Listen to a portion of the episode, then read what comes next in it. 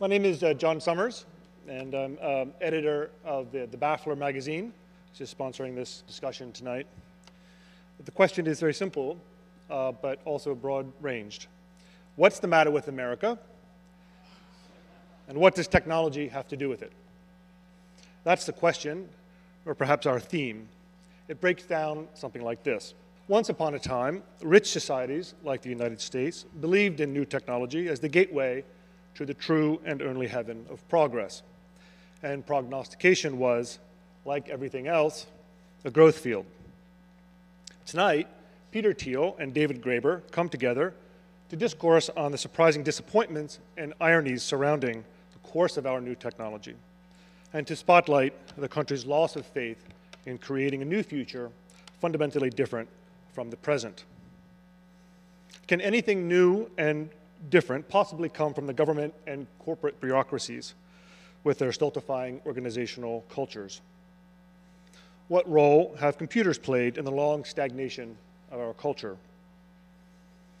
Can America survive the decline of vision among its leaders? These are some of the questions that we'll touch on, but since time is short, let's get right to the biggest question of all. Why are we here? What do a Silicon Valley investor and entrepreneur and an anarchist anthropologist know about this stuff that the rest of us don't? David Graeber.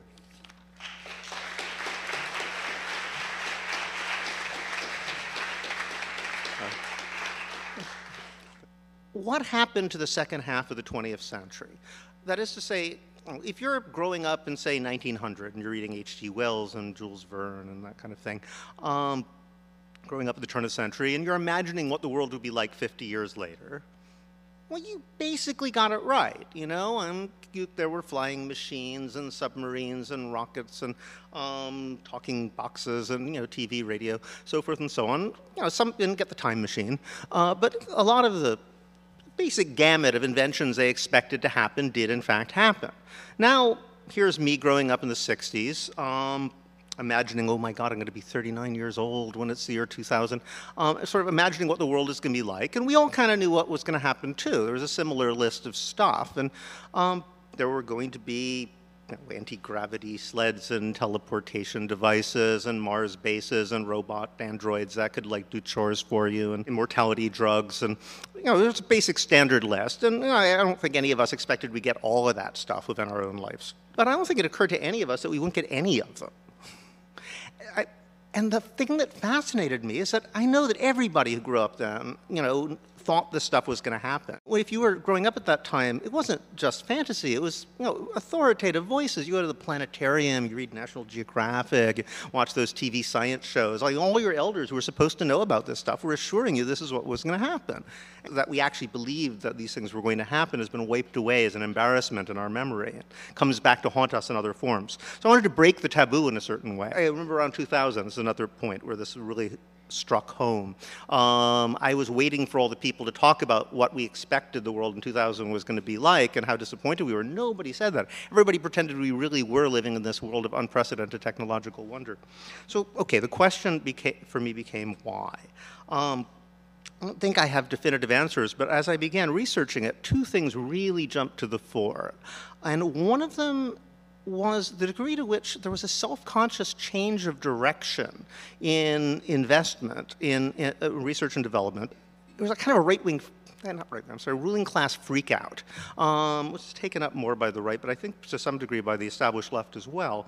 Um, that can be documented. People started saying, oh my God, what's going to happen when robots replace workers? it was a reaction to the unrest of the 60s. There were a lot of people, Alvin Toffler really embodied this in a lot of his publications, Future Shock.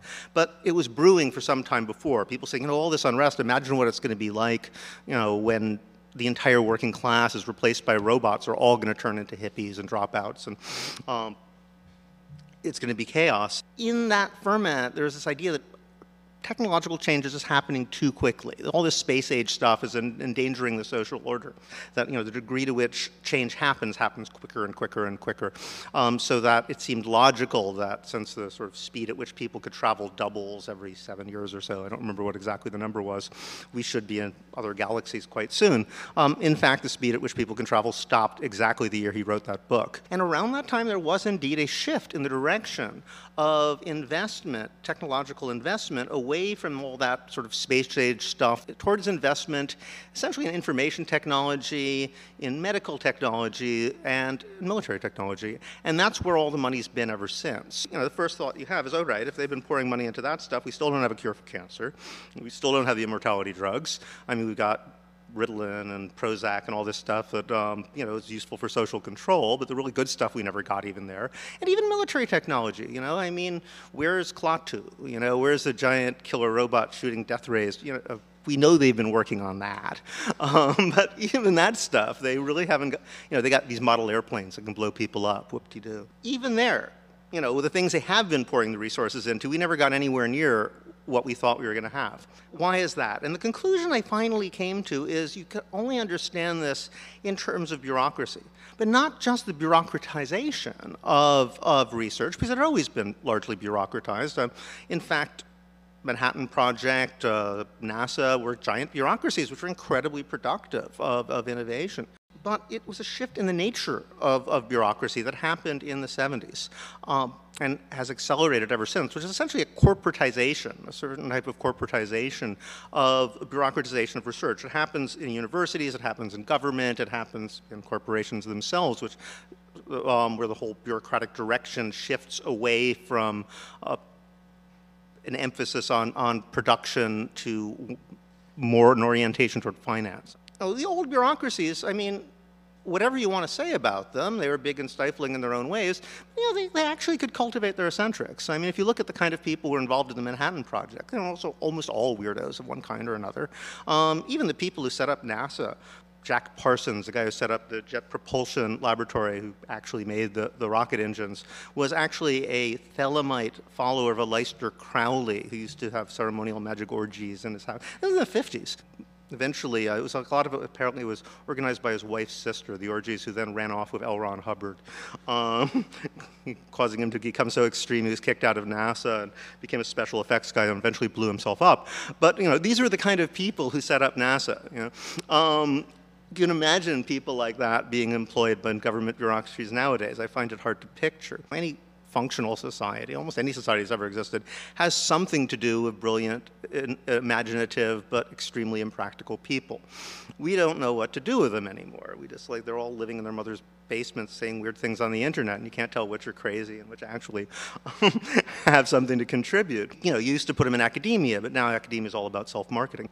Being in academia, I can see very easily what's happened um, in my own discipline, where you know any kind of new thinking is is, is really discouraged. Uh, uh, you know, social theory, you know, basically what we're doing is we're writing these kind of endless annotations on French theory of the 1970s, late 60s or maybe early 80s. I call it the classic rock phenomena. You know, and they're still like uh, doing the intellectual equivalent of listening to Fleetwood Mac and Led Zeppelin and think they're cool. Um, but um, this kind of endless recycling um, is typical of disciplines which really seem to be opposed in principle to radically new paradigms and new thinking. If you want to maximize the possibility, and I'll end with this, of unexpected breakthroughs, it's, it's pretty obvious, you know, what the best policy is. Um, you get a bunch of creative people, you give them the resources they need for a certain amount of time, you maybe let them hang out with each other, but basically you leave them alone. And you know, most of them are going to end up not coming up with anything at all. But a few of them will probably come up with something that'll even surprise themselves if you want to minimize the possibility of unexpected breakthroughs, take those same people and then tell them they're not going to get any resources at all unless they spend the majority of their time competing with one another to prove to you they already know what they're going to create. Well, that's the system we have. And it's incredibly effective in stifling any possibility of innovation. So I'll leave off at that and see what Peter has to say.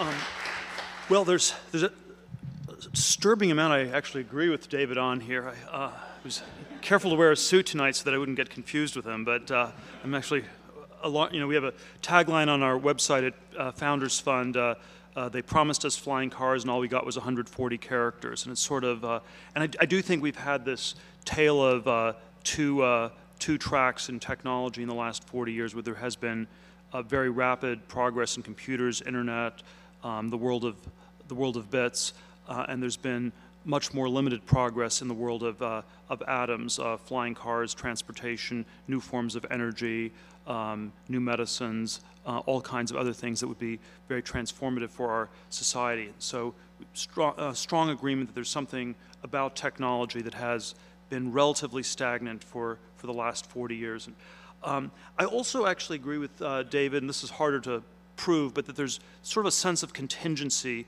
that this is this didn't have to be this way. You know, people people say that. Uh, you know, so the most common explanation that's given is that this was a law of nature. Sort of the, the easiest things were discovered first, and then it became harder to discover new things. The low-hanging fruit was picked.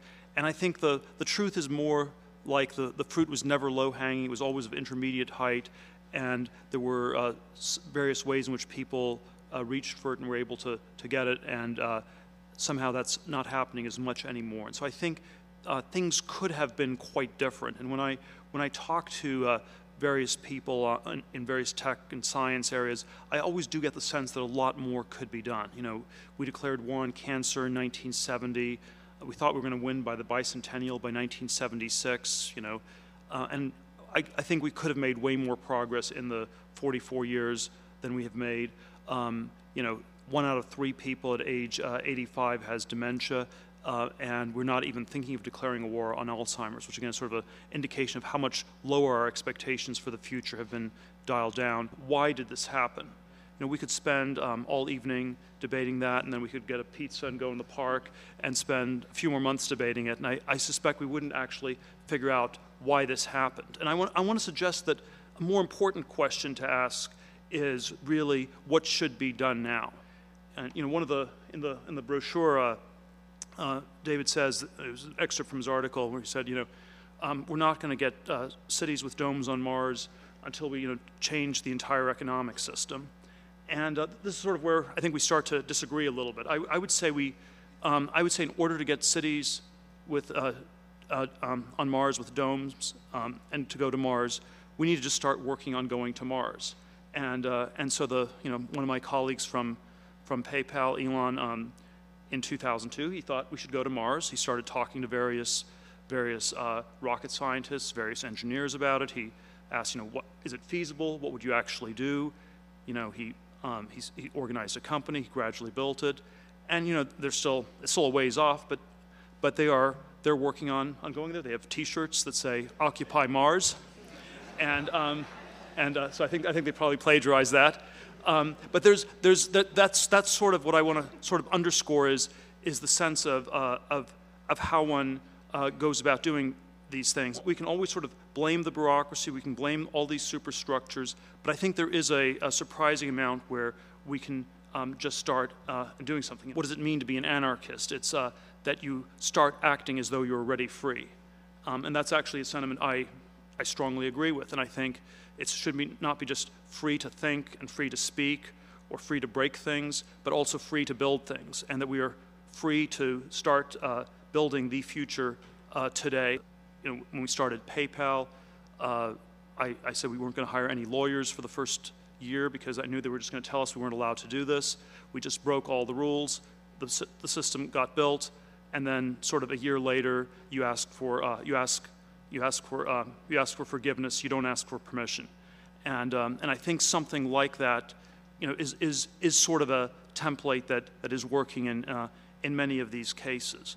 The, the reason I have this preference for small startups instead of last, large mass movements is I think you have to convince a much smaller number of people. Given that we're in this culture where there's a failure of the imagination, where we no longer, uh, you know, um, have sort of a common way to talk about a uh, wildly different future. I think the way to get out of it is by convincing a small number of people that the future can look really different. I sort of think that if we say that you should only develop these technologies if they're developed collectively by everybody simultaneously, um, there is a weird way in which that becomes a reason not to do anything at all. And I, I think that's, uh, that's sort of the, the challenge that, uh, that, that one has with, uh, you know, with, with these sort of, with all these movements that, that, that, that, uh, that have thought of uh, changing our political system, whether it's Occupy Wall Street or the Tea Party. Um, and, you know, I think a lot of the intuitions that things are broken, that we're in era of stagnation and sclerosis are right. But, uh, but there was sort of a sense that uh, we're not going to get to Mars by having endless debates. And, um, and I think that's, and I think we will get to Mars by actually working on, um, on getting to Mars. And uh, I think, you know, I think there is an urgency to solving these problems. It's not, uh, it's, uh, if you, if you, if you take something like climate change seriously or any of, any of these sorts of issues, uh, you know, we need to be working on energy solutions today. Um, and, and that's why I'm not, um, I'm not willing to wait for some mass movement. I, I'm going to try to just convince a small number of people so we can get going right now. I'll, I'll leave it at that. Thank you.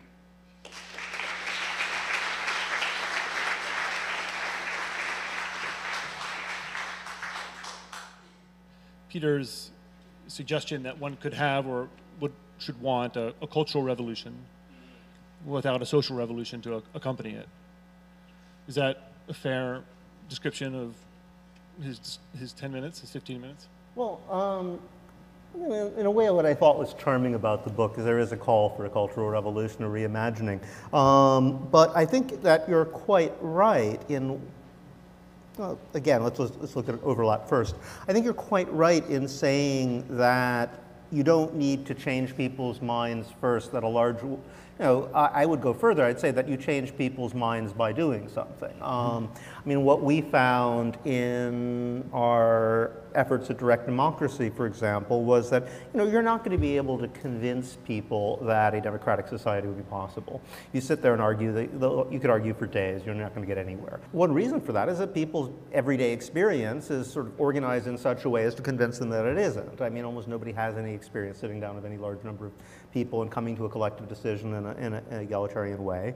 And so you have to do it. Um, you just have to bring them into a situation where people do this sort of thing. And, um, suddenly you, sit, oh, you watch a thousand people make a decision together without a leadership structure, and it kind of works. And um, if you have the right process and organization going, and suddenly people say, wait a minute, well, I'd always assumed that was impossible. I never really thought about it, but, but you know, what other impossible things do I, might actually be possible too. Your analysis um, in your book about startups being about the right size, about sort of division of labor within them, you know, it, it, there's actually a lot of overlap. We, we, anarchists think about affinity groups. You need to have a relatively small group. It's around the same size. You need to have informal division of labor of, uh, of, uh, which emphasizes complementarity. I mean, we're more into rotation and other techniques to make sure that like permanent leadership structures don't arise. But, but in most essentials, it's, it's, it's quite similar. And partly too because we actually have to do stuff, um, and that's a system that has tended to work over time. Um, I think that the real question has more, for me, has more to do the larger structure. I mean, is it possible within a larger structure that seems to me to be to some degree designed to make sure that either it doesn't or that the sort of thing happens to a very limited degree? And this is one of the reasons why, actually, I think it's not something we can ignore entirely. Um, I think the shift that happened in the 70s towards sort of um, within ca- way capitalism itself worked was away from profits largely coming from production or even commerce at all, but um, through finance. And you know, finance in practice largely means other people's debts. It means various ways of, of rent extraction. And I like your analysis in the book. I think, I think this is quite right that capitalism and the market are not the same thing. Um, that when you have pure market situations, that does tend to stifle innovation. Um, it's not a, the desi purely desirable thing that economists say. Um, you can't really have systematic profits under pure competition. I think that I agree with that. Um, and that in a situation where you don't have rapid technological advance, that you know, the alternative monopolies will tend to be forms of rent extraction. And you know, what you're trying to do is to talk about forms of monopolies that wouldn't be forms uh, of rent extraction because they're actually based on making the pie larger. Um, so far, so good. The question that I have is um, really one of cause and effect. Um, you know, at the moment, what we have is a large number of monopol- uh, monopolies that are in the business of rent extraction more than anything else. Um, and you know, there's certainly the most powerful corporations or financial institutions. That's basically what they do.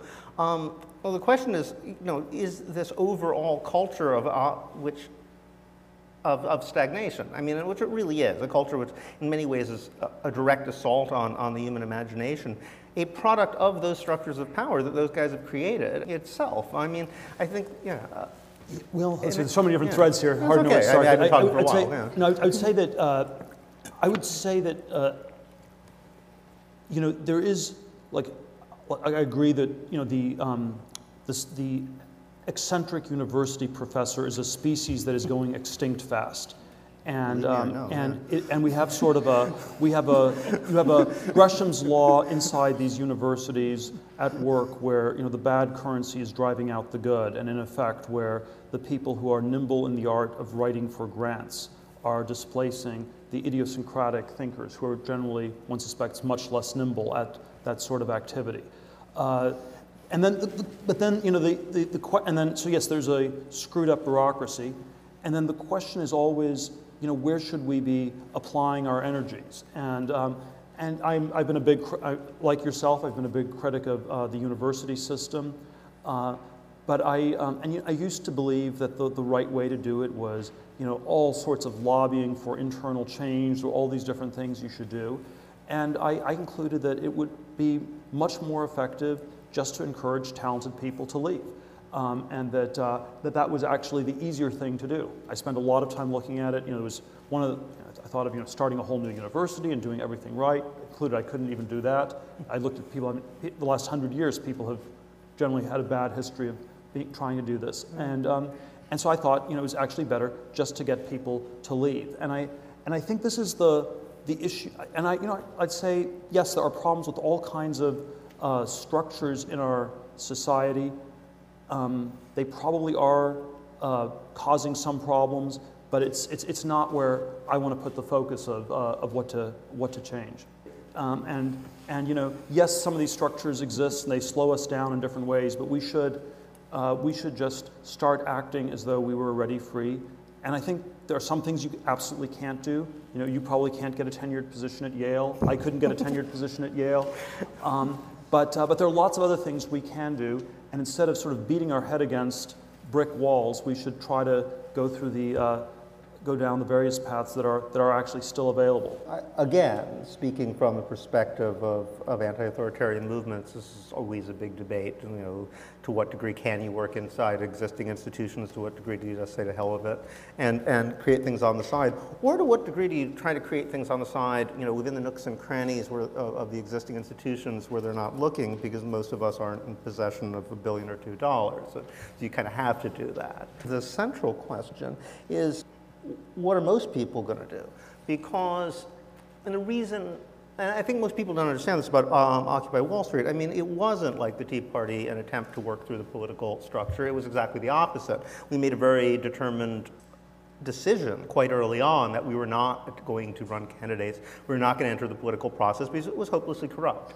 I mean, essentially, it's a system of organized bribery and a little more. There, there's a small percentage of the population that's essentially profiting off this system of extraction, of rent extraction, and they've set up this perfect circular system where they um, essentially legislate the laws, bribe politicians to put them into place to allow them to extract more rents, and um, pass off the cut to the politicians. I mean, to some degree, it's all institutionalized. When a large corporation is caught doing fraud, um, they don't they don't even have to plead guilty. They just sort of sign this agreement saying, okay, sorry, you got us. We're not going to admit fault, but we'll give you money. And the money's always less than they made on the fraud. So basically, the government's saying, you know, like, it's okay as long as we get our cut.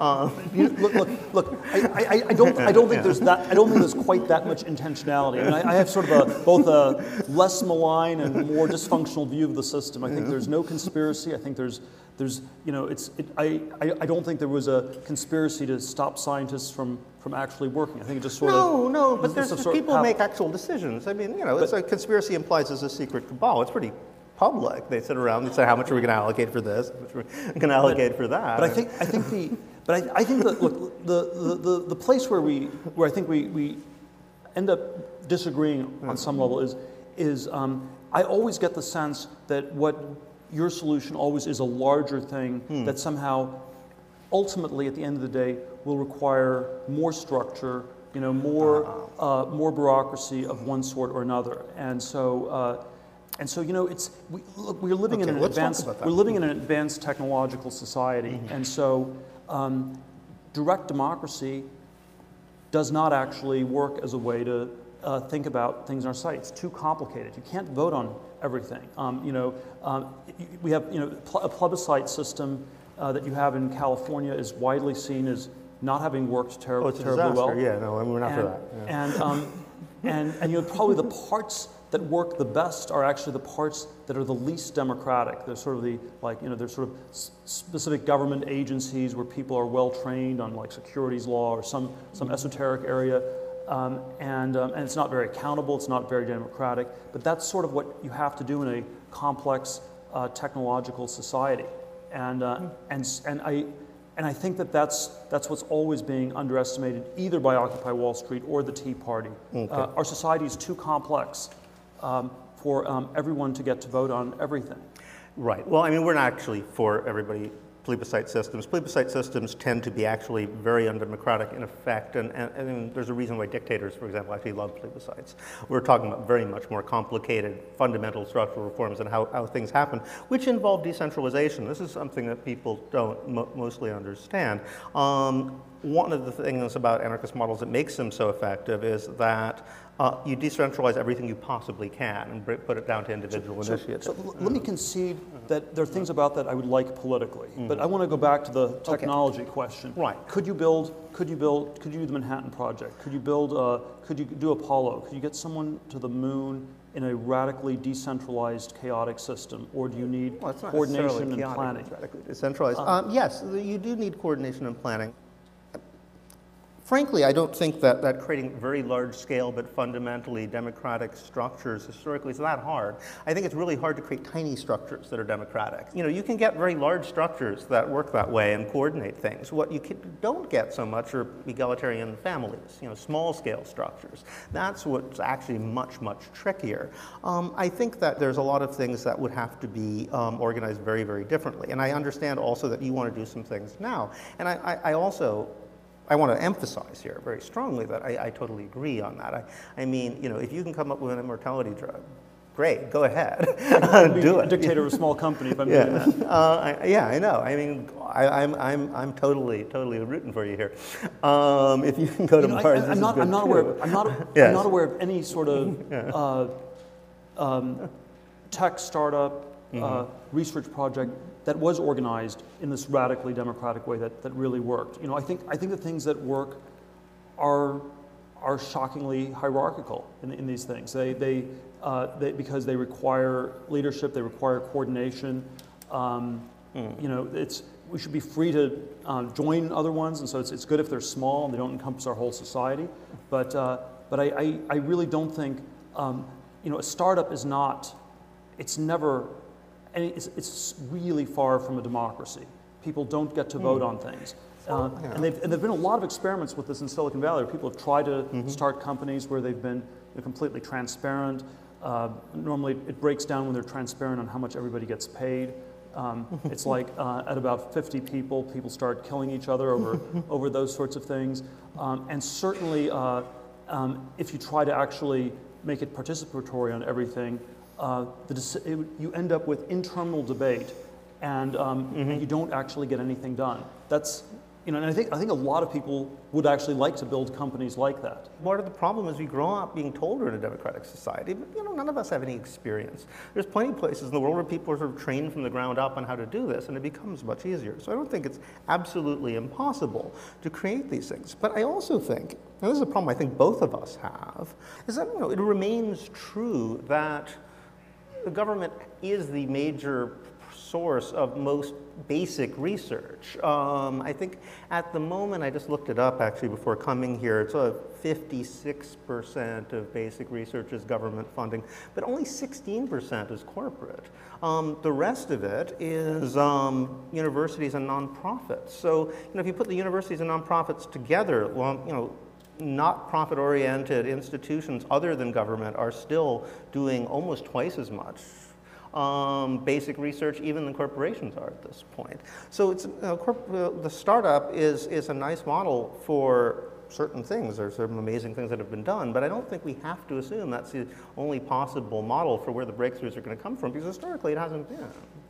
Uh, yeah, no, I'm, I'm not. I'm not saying it's the only way to do things. Uh, I, I'm, I'm very, um, I'm very much in favor of it in part because I agree there's a lot that's broken in our society, and so I think, um, and so that's why I think, um, I think the, the models we have to, we have to work harder on are ones that work on a very small scale and where you don't need to convince as many people and where you don't need to start with as, as big a, a structural change. Um, but yes, I mean there are all sorts of things that um, I could imagine different ways they could uh, they could work. I I don't I cannot imagine a straightforward way of, of changing these these systems from within, um, and uh, very hard to see how they change from without. And that's why that's why you know it's like how do we get to Mars? You know, do we change the NASA administration funding thing? Really hard to do, but maybe you can you can start a, a company and, and gradually uh, gradually do do, do Yeah. something like that. Yeah, in the case of, in the case of Mars, uh, there's also a question of determination. I mean, NASA did pretty well to get to the moon. I mean, they did it surprisingly quickly considering what they had at the time. Um, so there's nothing inherently faulty in the model. It's just there doesn't seem to be the political will. Uh, and we have to ask why that is. And we probably have somewhat different but overlapping explanations of that. All right, I agree. It would be great to have um, somebody working on these kind of breakthroughs, and I totally applaud the fact that people are doing it. Um, it's also the case that I want to see a society where everybody can. And, and I often say that the one thing that's not a scarce resource in the world is imaginative people with possible solutions to intractable problems. Um, there's probably nobody in the entire world that doesn't have some idea that we would never have thought of, and we're both pretty smart guys. Um, and you know, the problem is that the overwhelming majority of those people go around every day being told to shut up. Um, eh, how do you unleash that? I mean, that's my basic question, and that's why I'm interested in these broader political questions. Because you know, if one could unleash that creativity really, um, then I think a lot of the things we think of as problems will fall. You know, these these supposed dead ends of technological social thinking that we've hit, you know, would, would seem ridiculous. I mean, there's people out there could probably come up with cold fusion. There's people out there that could probably come up with almost anything you can imagine. Um, right now, you know, they're sitting around trying to pay off their father's debt on the rice plantation and, and you know, spending all their time in a shoe factory. Um, and Yeah. which is on low tech because it's more profitable to run it that way. Um, and that's, that's what I'm concerned of. How do we get those guys in on the game? Well, I, you know, I, I, I look. I think I think there are all these structural things, but I think people, um, you know, I, I do think there's always this sort of failure of the imagination. I was I was on a super tracked career. I was, uh, you know, went to every, you know, it was, and it was law school. I worked at a law firm in Manhattan for seven months and three days. And, um, and um, you know, and then, I, and then when I left, you know, people down the hall, and it was really weird psychosocial dynamic where on the outside everybody wanted to go in and on the inside everybody wanted to leave. And people down the hall told me that it was good to see that someone could escape from Alcatraz. And, um, and it was, no, actually, all you had to do was go out the front door. And, and, now and I know you'll say, well, it's harder for all sorts of different reasons, but actually, no, all you had to do was go out the front door. And so I, I, I, I do want to always push back a little bit on how, um, how powerless um, you know, people really are. And it, you know, I, I'm, I'm annoyed by that people are not more creative, that they're not doing more in all sorts of contexts.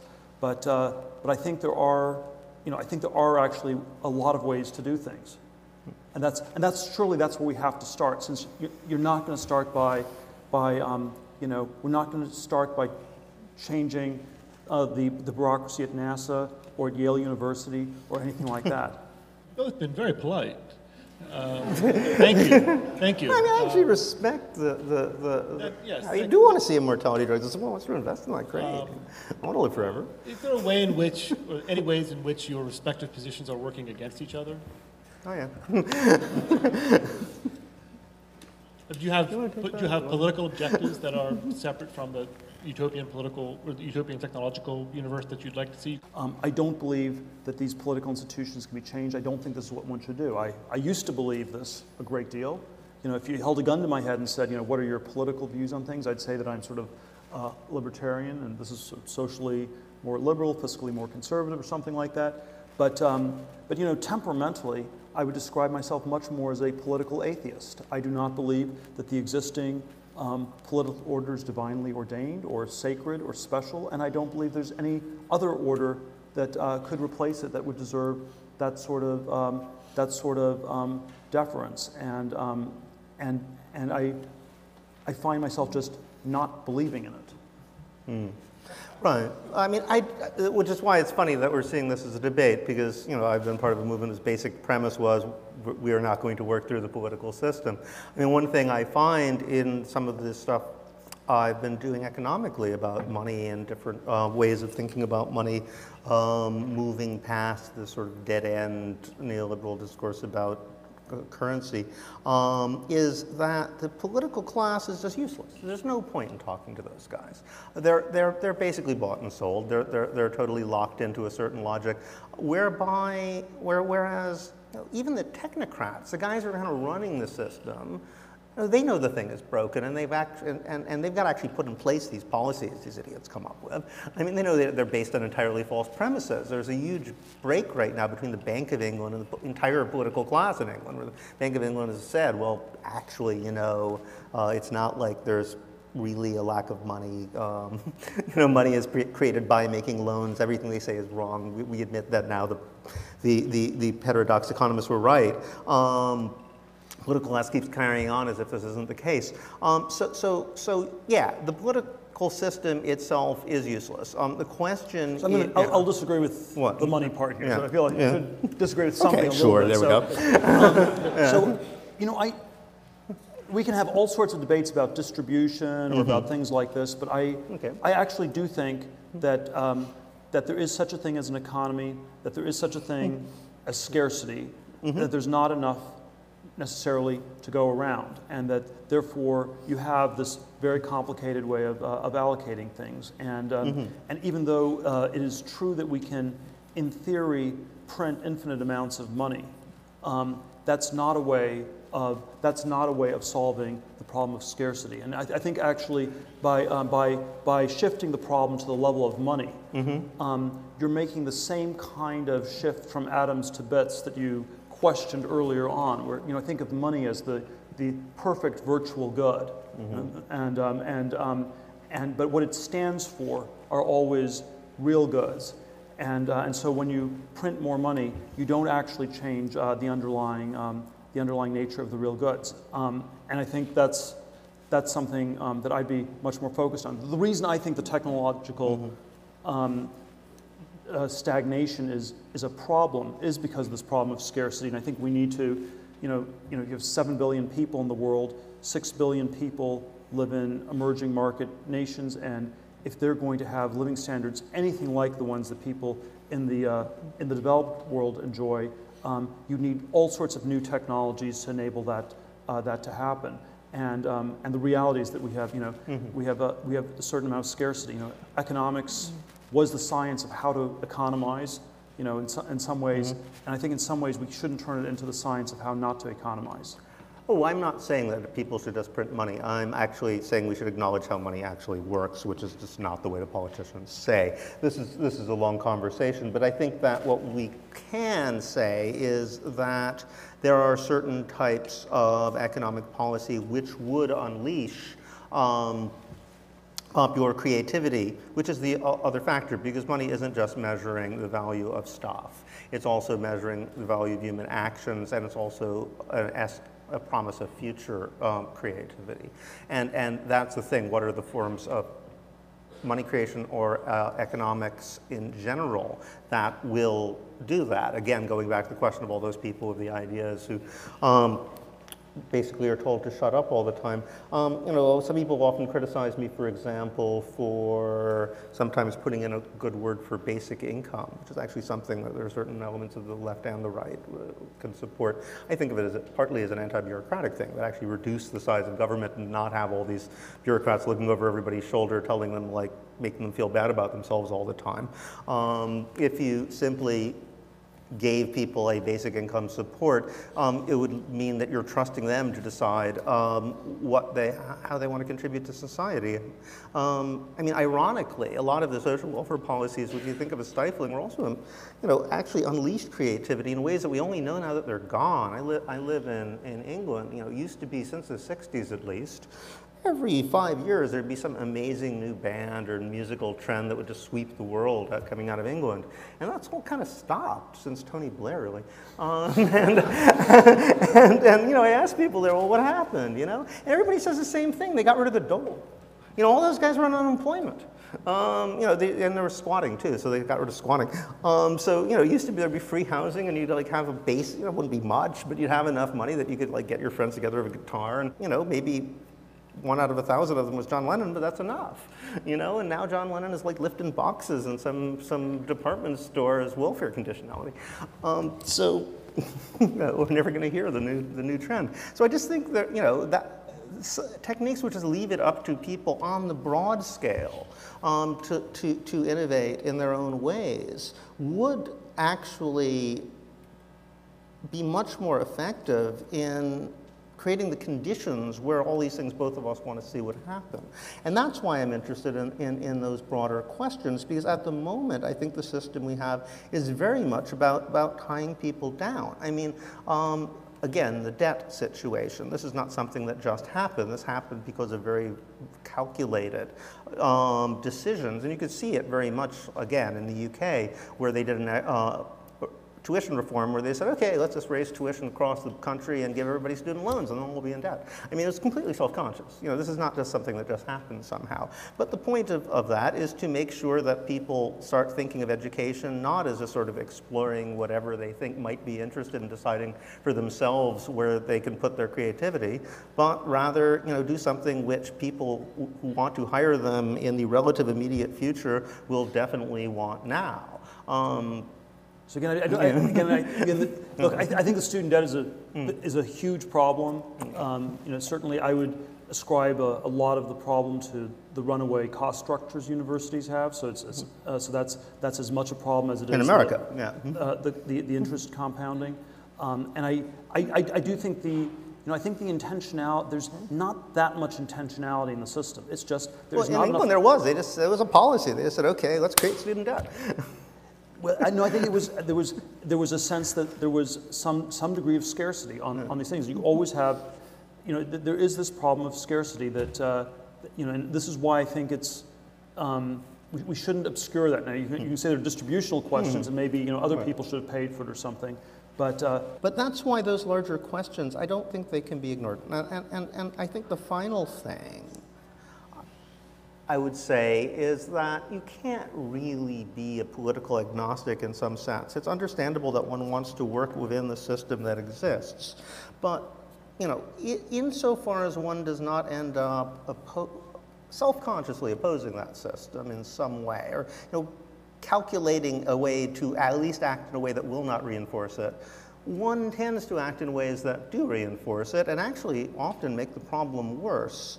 I mean, you know, what we have, it seems to me, since the 70s, and this has corresponded to this technological stagnation, has been an increasing emphasis on you know, the fusion of government power and financial power in a system of rent extraction. And again, maybe nobody sat down and planned it, although you know they certainly talk things out with each other at the G8s and so forth. And um, there is a degree of, of self-conscious, um, at least guidance of the direction of the whole thing. But um, I mean, uh, you, lobbyists are essentially conspiring. That's what they do for a living. They just do it you know, publicly and officially. Um, and um, that sort of locked in a, a structure which is inherently inimical to innovation. Um, and it's, one can operate within that, and you know, there, and, and it's great that there are pockets of people within the system who are going to try to turn it against itself.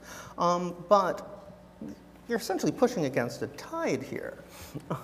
Well, it's, it's again, I, I, again, I, um, you know, it's, this is, we're sort of cycling on this nonstop, but it's, uh, I always keep, keep mm-hmm. coming back to, mm-hmm. uh, this is not the most constructive thing to be, to be, mm. to be working on. I think the, the more constructive things are to mm. figure out ways to do new things. And this is why, you know, this is why I think, mm-hmm. you know, even with all the excess hype in Silicon Valley that's, that's a little bit off, you know, even with uh, the ways in which I'd like innovation, not just in bits, but also in atoms. And there is some sense in which the financial era is over, that, that, that it sort of has hit, hit a wall and it's, you know, it's, and it's, it's, it's going to be this long uh, deflationary uh, period. They got a huge bailout in 08, 09, but, but it, you know, the bonuses are slowly getting cut back and the banks are slowly going to get shrunk and, and delevered. I think at this point it has, uh, it has shifted, uh, it has shifted to Silicon Valley in a, in a very powerful way. And I, I think this is actually a very hopeful development because um, I think that, uh, I think this is, people have actually figured out this is where you can make a difference. This is where you can actually, uh, this is where you can actually change things. It's an interesting argument. I mean, um, Well, it's a description of yeah. what's, what's, what's going on. in terms of the larger numbers, though, I mean, in terms of where the, th- the profits are coming from, it's still largely in the financial sector. I would argue, I would argue it's, it's, you have to think all this, it's always about the future. Where do people think they will come from in the future?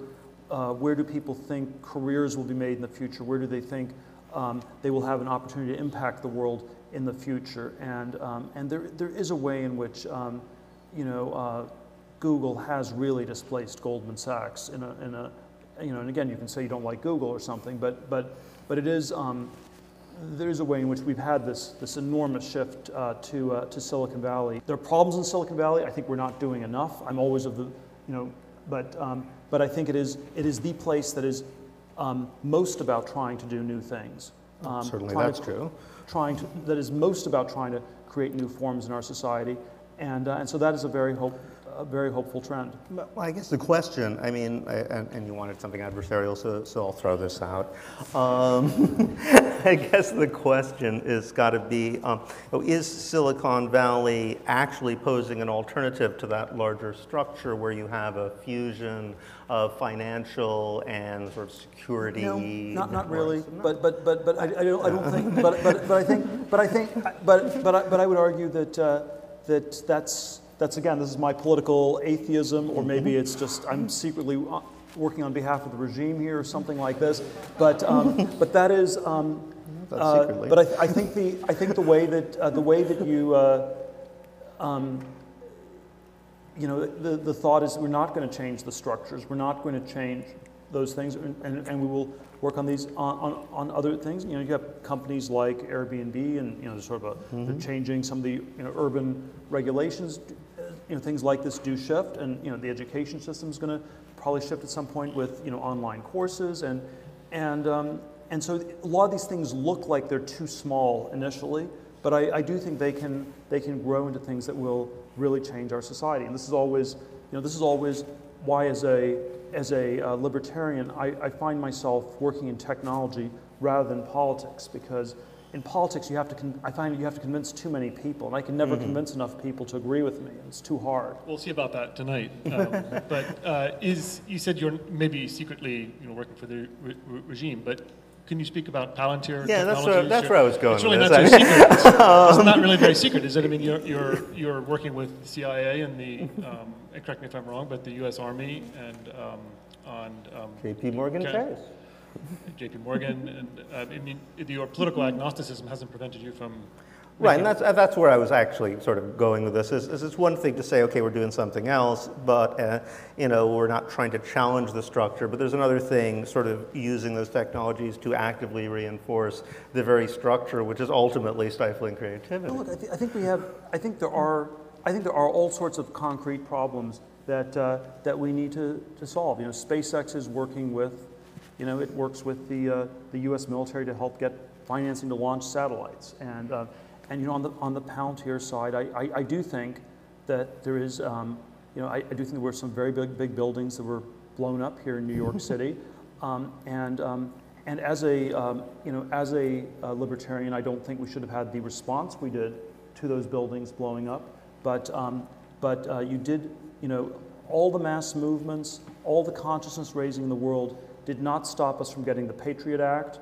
You know, the ACLU is always good at talking about uh, civil rights. Once something bad happens, um, you never get, um, you know, the protections go out the window right away. And so I actually, I actually do think that there's something to be said for uh, trying to figure out some ways to, uh, to, to stop another attack which will be used to uh, curtail civil liberties a lot more. A company like PayPal could not get started in the post Patriot Act world because we would have been accused of money laundering in 99 to 2000. And so I, I do think uh, the, the, the fact there was no technology to stop terrorism in 2001 is what, uh, is what has led to uh, you know, a, a far, um, Well, far another less reason- libertarian world. Another reason Yeah, that's my, that's my, Yeah. my understanding of it. Right. I mean, another reason why 2001 happened is because all the intelligence resources were being brought to bear disproportionately on people like me um, and my friends, rather than the guys who are actually going to blow something up.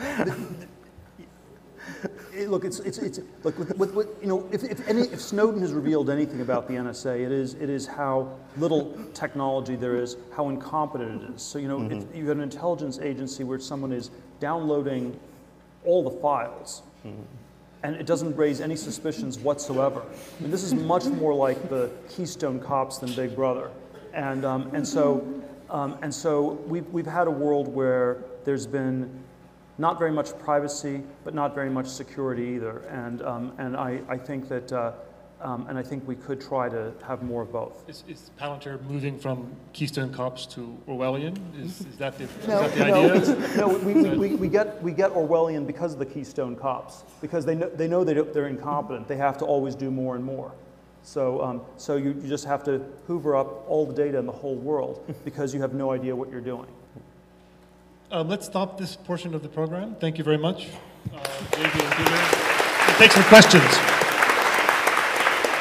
Yeah, I, I just wanted to uh, ask both of you, since you're in su- such great agreement to begin with. Um, I feel like what you're desc- the larger phenomenon you're describing is both a breakdown in creativity and the imagination, but also a failure to commit basic resources to research and development.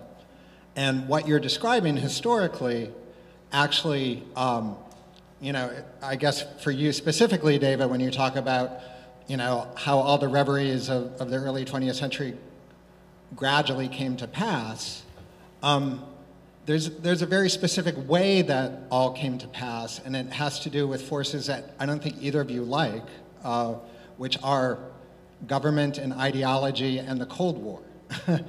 These were far and away the drivers for you know, the basic infrastructure of, of the computer revolution, as you say, military technology, things that, and, but more than that, things that actually succeed and that we use on a daily basis, like uh, interstate highway system, the GI Bill back when education sort of seemed to work. And all these forces were knitted together um, by an ideology, and it's an ideology that had lots, you know, I, and in, in drawing attention to this, I feel like John McCain or Bob Dole or something, like you, you ingrates, you don't understand the sacrifices that were made. But in fact, there's, there's something to that. You're, you're both, I think, have certain utopian affinities where you think devolve, decentralize, persuade smaller groups of people. But, you know, it's, it's a big economy, it's a big society. To, to get change that registers meaningfully, there needs to be a shared commitment of resources, and I don't, it's hard for me to see from either of your visions how that occurs. I, mean, I always like the line that the, the Apollo moon landing was the greatest historical achievement of Soviet communism.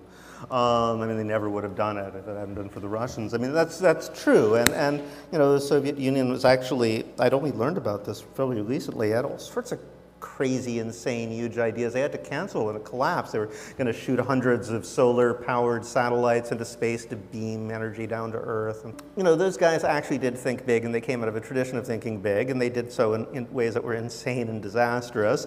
But um, they also did so in, in, in you know, ways that were kind of interesting.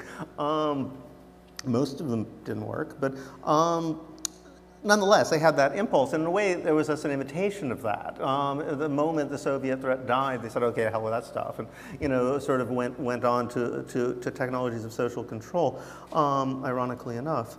But, um, but nonetheless, um, I think that the answer to the question is I am not actually saying that small anarchist affinity groups are the only, you know, organization that could possibly work. I mean, I don't believe in national purpose because I don't really believe in nations. I don't think nation states are a particularly good um, uh, unit of organization for doing large projects, but I'm not against large projects. I mean, some things like a space program is going to have to be done on a really big scale by a bunch of people who are united by, by a vision.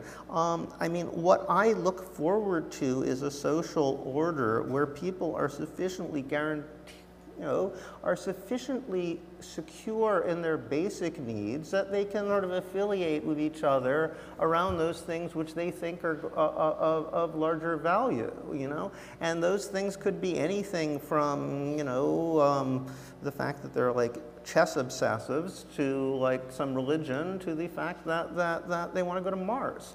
And I think there's a, sufficient number of people on Earth who would, if given that like life security, organize themselves together because they want to go to Mars and you know they could like wrangle enough resources to do it. Um, but I mean, it's, it's that principle of freedom. But you have to guarantee that people aren't you know debt slaves and they aren't running around desperately trying to like survive uh, before you're going to be, you know, they're going to be free to form those voluntary associations on that scale to do that kind of thing.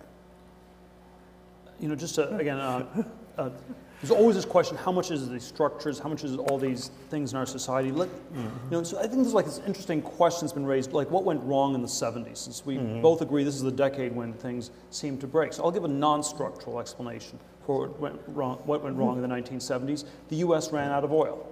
So it's, you know, the, the, the early warning sign was in 1970 when the Texas Railroad Commission, which was able to set global oil prices by um, giving quotas on how much oil people can ship on Texas railroads. It was the OPEC of the 50s and 60s. In 19, it was 1971, it announced there was no quota anymore. And then within two years, you had an oil shock. And then, um, and then we had all kinds of crazy financial manipulations, and, um, and we had a series of oil shocks in the 70s. And the sort of the basic, uh, the basic uh, non-structural explanation, if I had to give a single causal one, would be we haven't recovered from the oil shocks of the 70s, and there was a way in which a cornucopian uh, economy in which there were the most, the, one of the most fundamental resources, namely energy, was unlimited in the 50s and 60s, all of a sudden became limited, and that, um, that changed you know, all these dynamics in, in, in really powerful ways. But taking the technology question, I mean, why didn't we come up with something else? I mean, Well, but, they, didn't- it, but nothing, had, nothing, had, nothing, nothing actually changed structurally. It was just, Right. it was just you, um, you had, had this shock, and people, we should have, we should have worked on it harder. we should still be working on it harder. Uh, and you have, yeah, you have questions why that didn't, why that didn't happen. But, yeah, know, because I mean, like, it's, it's as an explanation for what went wrong in the 70s. I mean, is the but question this that we ran out of oil, or that for the first time when we started running out of something, we no longer had the structures that could create an innovation that would create an Yeah, alternative you know, to it quickly enough? Certainly, again, my, my, my cut on this would be that you'd have very important questions why nuclear power got uh, shut down in the 70s at the same time, which I think was much more something the left shut down than, Well, did, than, yeah. than, than, than, the, than the right. And this was, this was seen as the default post, uh, post-carbon fuel. Maybe it was too dangerous, maybe it was always weaponizable. Tell people in Japan, yeah. Um, well, it's, if you believe climate change is the most serious problem in the world, um, it's, uh, that what happened in Japan seems like not that big a deal relative to the consequences that people tell us will happen from climate change. So, uh, so I always, I always, I always do think, and, and of course, uh, one of the reasons it happened in Japan was we haven't modernized the plants in 50 or 60 years. Every advance in technology has also proven a weapon against you. Every single one, from stem cells, atomic energy, um, the immune system, it's already projected to be weaponized. So that's a natural dialectic in all this wonderful invention. It isn't just a systems analysis. And the other problem, which was discovered fairly recently, um, but also has its long history, but also did that retardation thing that you seem to think is only a systems problem. What- what we discovered that every time we create more technology, we create a pollution stream, a pollution stream that actually becomes its own negative force. Now, I wanted to say one thing about this Mars. It's been built all night long. Just to give you a personal note, my brother actually wrote the algorithm that allowed the Mars exploration. So I've been very, very close to NASA. Love it. But I noticed something about the fascination with Mars. How many people do you think will go there out of the 7 or 20 billion people who will be left on a polluted world? And what kind of nature will they find there that they cannot destroy? That's my question. On that cheery note, I'll, I'll take that up. I'll take that up. Wait a minute. I think that's they're going to- important because I think that, that, that, you know, that sort of logic, it's superficially, you know, hard to argue with, but, but it's, you know, anything you come up with can be weaponized. Uh, but, you know, everything that already exists can be weaponized too. That's not really a reason not to change anything. You know, any social change, like, might actually be used to hurt people or, or, or result in hurting people. I mean, you know, what it sounds like is you're giving a prescription of utter conservatism in everything in a society which is like really radically imperfect. I'm, I'm just saying that, that what you present to me is, is doesn't seem very dialectical. It just seems to be saying that like you know everything has its downside. Like yeah, everything can be weaponized. Yeah, everything's going to create pollution. But I mean, I think that that this is this is my my all right. I, I, one of the more compelling things that I've read about nature and technology was by a physicist named Smolin. Uh, made a great impression on me. Um, saying, well, you know, we have this. I, you know, people think there's a technological fix to everything, and they're crazy. And there's also people just say like, well, let's leave nature alone. Everything will be fine. You know, we just need technology is bad. And and this opposition between technology and nature is itself a construct which doesn't make a lot of sense. Um, and um, and lies at the basis of a lot of those prescriptions. You say, all right, well, global warming is obviously man-made. You know, skeptics say, no, it isn't. It just happens naturally. You know, every now and then the planet heats up, it cools down. That, that is true, but that's not what's happening now. Everybody ha- with any common sense knows that. But he pointed out, you know, on the other hand, like, say we actually do get through this and survive, um, there, we are going to hit a point where the planet does like heat up or uh, cool down naturally if, if you allow, given enough time, and it's going to be just as destructive and devastating as if it happened, you know, because we made it. And we're going to have to like actually come up with a technological solution to like keep ourselves alive. In that case, by intervening in nature. Nature isn't all that great, not all the time. I mean, you know, it could well shrug us off all of its own accord. I, I don't think either of us is uh, sort of sort of Panglossian about technology as the as the you know simple cure for all all of our problems. My, my I have more sort of this negative intuition, which is that without technology, a lot none of these problems will get cured. And so, and, and that's sort of that's something I have a very strong view on. I'd agree with you strongly on there that, are- too. And then there are sort of a lot of things, and then you know it's still you have all these questions: is it good? Is it bad technology? Does it get weaponized or not? Or how does it get used? Those are real questions people should um, need to figure out. But but uh, I, I think with seven billion people on this planet, we can't go back to some sort of Neolithic past with which worked with 10 million. You can't go back. We, it- we've, we've gone too far, and we have to go further. we have gone too far, that's right. Peter, David, thank you very much.